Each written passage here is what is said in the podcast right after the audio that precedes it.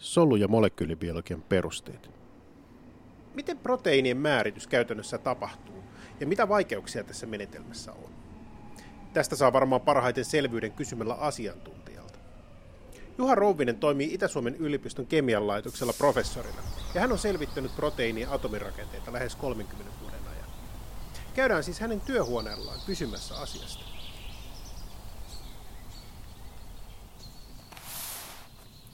No niin, minulla on tässä professori Juha Rouvinen. Jos nämä proteiinin rakenteen selvittäminen, kun se on tärkeää tähän tämän toiminnan ymmärtämiselle, niin miten näiden eristettyjen proteiinin rakennetta saadaan röntgenkristallografialla selville ja mitä haasteita tässä menetelmässä on? Röntgenkristallografisen rakennemäärityksen edellytyksenä on, että meillä on riittävä määrä puhdasta proteiinia. Yleensä kysyt, kyseessä on noin useiden milligrammojen määrä. Tärkeää on, että se proteiini on homogeenista ja puhdasta. Ja monta kertaa tällaisen proteiinimäärän saaminen on, on, on vaikeaa haasteellista, mutta tietysti nykyään rekombinaattimenetelmällä ne voidaan tuottaa aika paljon erilaisia proteiineja. No sitten kun meillä on proteiinia, niin se sitten yleensä konsentroidaan muutama milligramma tai 10 milligrammaa millilitrassa konsentraatioon ja sen jälkeen sitten tehdään tämmöinen kiteytysskriinaus, eli on olemassa sarjoja, vaikka 50 erilaista apuainetta. Tyypillisiä apuaineita ovat ammoniumsulfaatti ja polyetyleeniglykoli. Ja on tämmöisiä sarjoja, joiden avulla voidaan löytää alustavat kiitetysolosuhteet, niin vaikka laitetaan tietty konsentraatio ammoniumsulfaatti ja joku tietty pH. Ja silloin tällaista liuosta lisätään proteiiniliuokseen, ja sitten mikroskoopin avulla tarkastellaan tämmöistä rasiaa, jossa näitä pisaroita on. Yleensä tyypillisesti niin meillä on tämmöinen riippuva pisara-menetelmä käytössä. Eli tämmöisen pienen kaivon kannessa sellainen roikkuu pisara, jossa on tätä apuainetta ja proteiiniliuosta. Ja tähän voi sitten veden haihtuessa alapuolella olevaan liuokseen niin syntyä kiteitä. Ja tämän jälkeen kun löydetään alustavat kiteytysolosuhteet, näitä voidaan optimoida muun muassa pH, apuainepitoisuuksia ja proteiinipitoisuuksia niin säätämällä. Tyypillinen tämmöinen hyvä kide kristallografian mittaukseen on 0,1-0,2 mm kokoinen. Sitä ei siis voi nähdä mikroskoopilla. Sen se voi nähdä mikroskoopilla, mutta paljon silmiä ei voi nähdä. Ja tärkeää on, että se kire on yksittäinen, eli meillä ei saa olla kirekimppua. Yksittäisessä kiteessä proteiinimolekyylit ovat pakkautuneet kolmulotteisesti muodostaa säännöllisen kirehilan. Ja tässä tapauksessa tämmöinen kirehila voi diffraktoida röntgensädettä. Eli röntgensäde heijastuu kiteestä sillä olevien tasoja avulla. Ja proteiinimolekyylin kaikki atomit vaikuttavat tähän diffraktioon. Käytännössä mittaus suoritetaan diffraktometrilaitteella joko kotilaboratoriossa tai synkrotronilla. Ja röntgensäteen voimakkuus vaikuttaa tähän rakennemäärityksen tarkkuuteen. Kiteestä kerätään pyörittämällä niin sanottu datasetti, jossa sitten Fourier muunnoksen avulla määritetään elektronin tiheyskartta, johon nykyään automaattisesti proteiinimalli voidaan sovittaa kartan sisälle. Malli perustuu yleensä aminohapposekvenssiin ja usein myös johonkin tunnettuun samantyyppiseen proteiinirakenteeseen.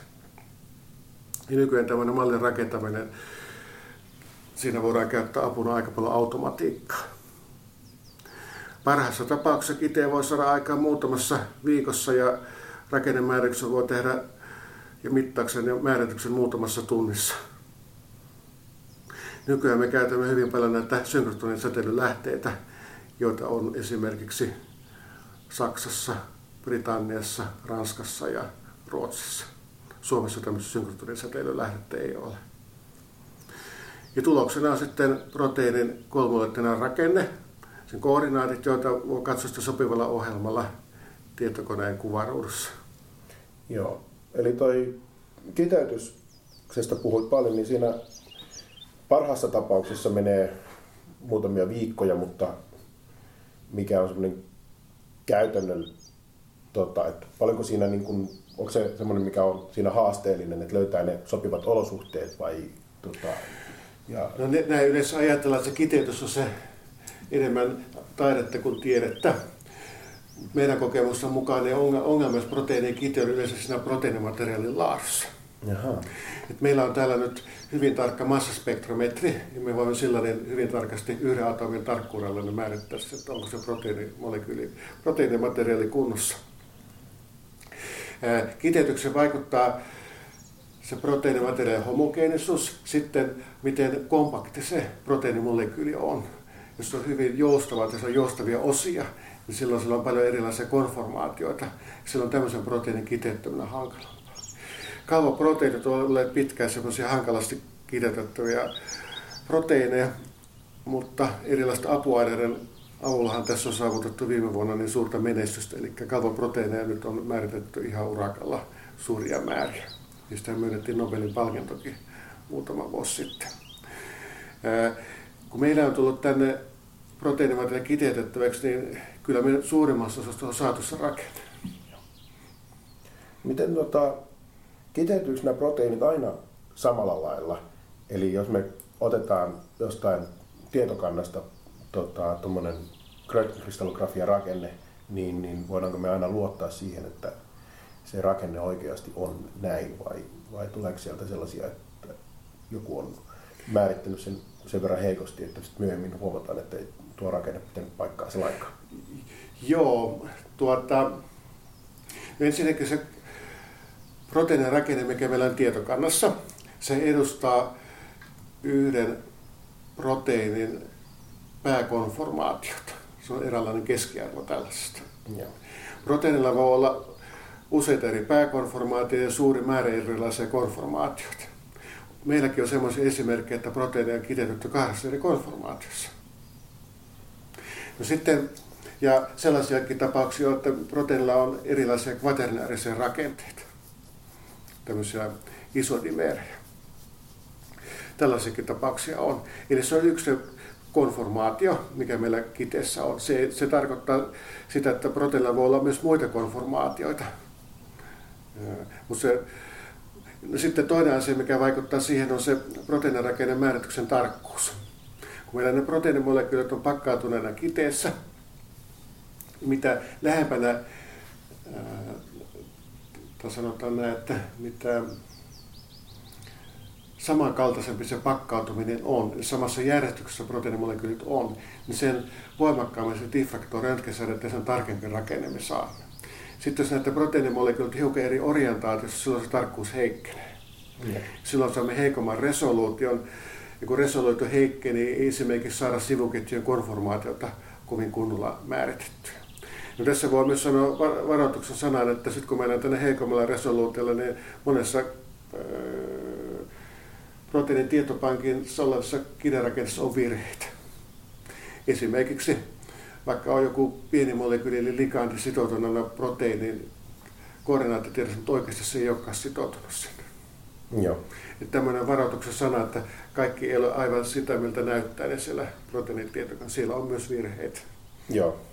Joo, koska silloin kun katsotaan proteiinitietokannasta, niin me nähdään se, niin, niin kun, että tuossa kohtaa se on, mutta me ei nähdä sitä hajontaa, että mikä se on. Joo, no nyt tuota, nämä virheet johtuu heikosta resoluutiosta sitten rakennemäärityksen huonosta laadusta.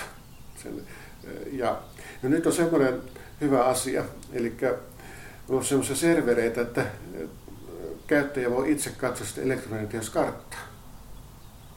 Ja sitten jos haluaa ihan oikeasti selvittää, että miten luotettava tämä rakenne on, niin sitten kannattaa ryhtyä katsomaan näitä oikeita elektromagnetioskarttoja ja tehdä itse omat johtopäätökset siitä. Tämä on nykyään, tässä on olemassa nykyään hyviä työkaluja. Joo. Olemme itse huomanneet, että se on ollut hyvin tär- tärkeä. Joo.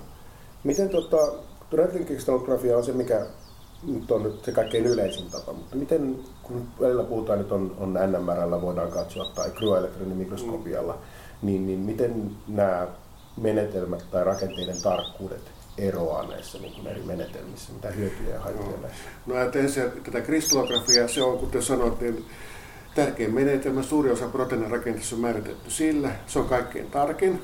Parhaassa tapauksessa siitä päästä atomin resoluutioon, eli ihan yksittäiset atomit erottuvat. Proteiinikristallografian etuna on myös se, että sillä voi periaatteessa määrittää hyvin suuriakin proteiinirakenteita, vaikka viruksia.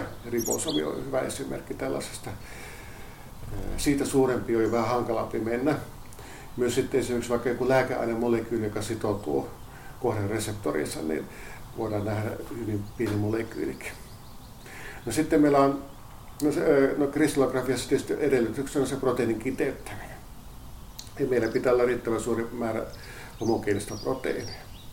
Ja sitten meillä on NMR, joka antaa niin sanotun liusrakenteen.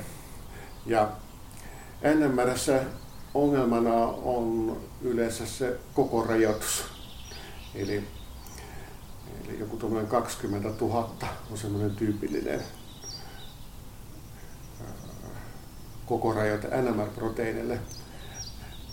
Suurempikin voidaan päästä, mutta se on jo hankalampaa. Ja tämä on käytännössä sitten rajoittanut NMR-menetelmän soveltamista. NMR-rakenne ei ole niin tarkka kuin kristallografinen rakenne yleensä. NMR on myös hankalaa saada informaatiota kvaternääristä rakenteesta. Suuri osa NMR-rakenteesta on monomielisiä proteiineja. Mm. No sitten on elektroninen mikroskopia, mikä aivan ihan viime vuosina on nyt muodostunut hyvin, hyvin suosituksi. Tai ainakin sitä on ainakin paljon lehdessä ollut. Eli siinä on tämä laitetekniikka kehittynyt nyt merkittävästi. Ja nyt on viime vuosina on julkaistu huomattava määrä suuria, vaikeita, monimutkaisia proteiinikompleksin rakenteista, mitkä perustuu elektronimikroskopiaan, mikä tämä resoluutio on parantunut. Mutta näitä kalliita uusi elektroninen mikroskooppi on vain harvassa paikassa, eli se ei ole mikään tämmöinen standardimenetelmä, kuten esimerkiksi tämä NMR tai kristallografia. Mm. Ja eikö siellä mikroskopiossa vielä ole se, että se, kuitenkin se resoluutio on verrattuna tämmöiseen... Tota... Siinä on tapahtunut huomattavasta paranemista, mutta ei se niin tarkka ole kuin mm. ihan pienen, tässä äh, röntgenkristallografiassa. Mutta se on jo huomattavan tarkka. Joo. Siinä on tapahtunut ihan viime vuosina huomattavaa paranemista.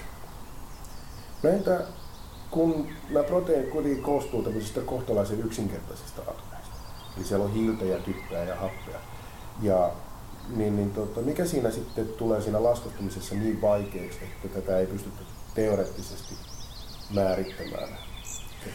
Joo, no siinä ehkä on kolme ongelmaa. Ensimmäinen on tämmöinen konformaatio-ongelma. Jos ajatellaan, että meillä on yksi aminohappo, niin siinä on kaksi kiertyvää sidosta, johon voidaan löytää useita konformaatioita sivuketju.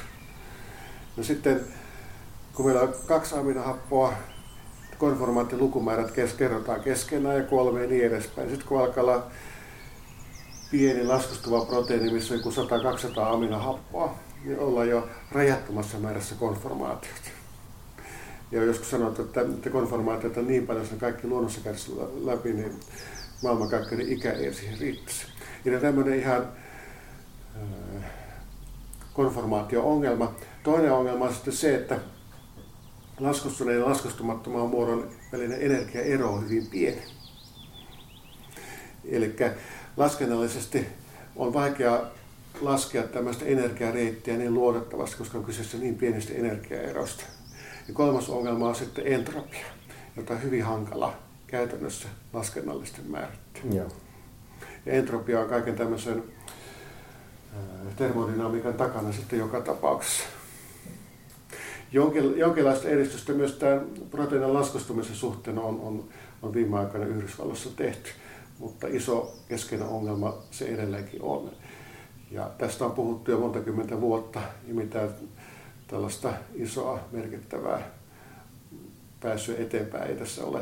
Voi ehkä olla, että pelkällä laskennallisen kemian menetelmän sitä ei voida ratkaista, vaan siinä pitäisi ehkä käyttää muuta sitten rinnalla.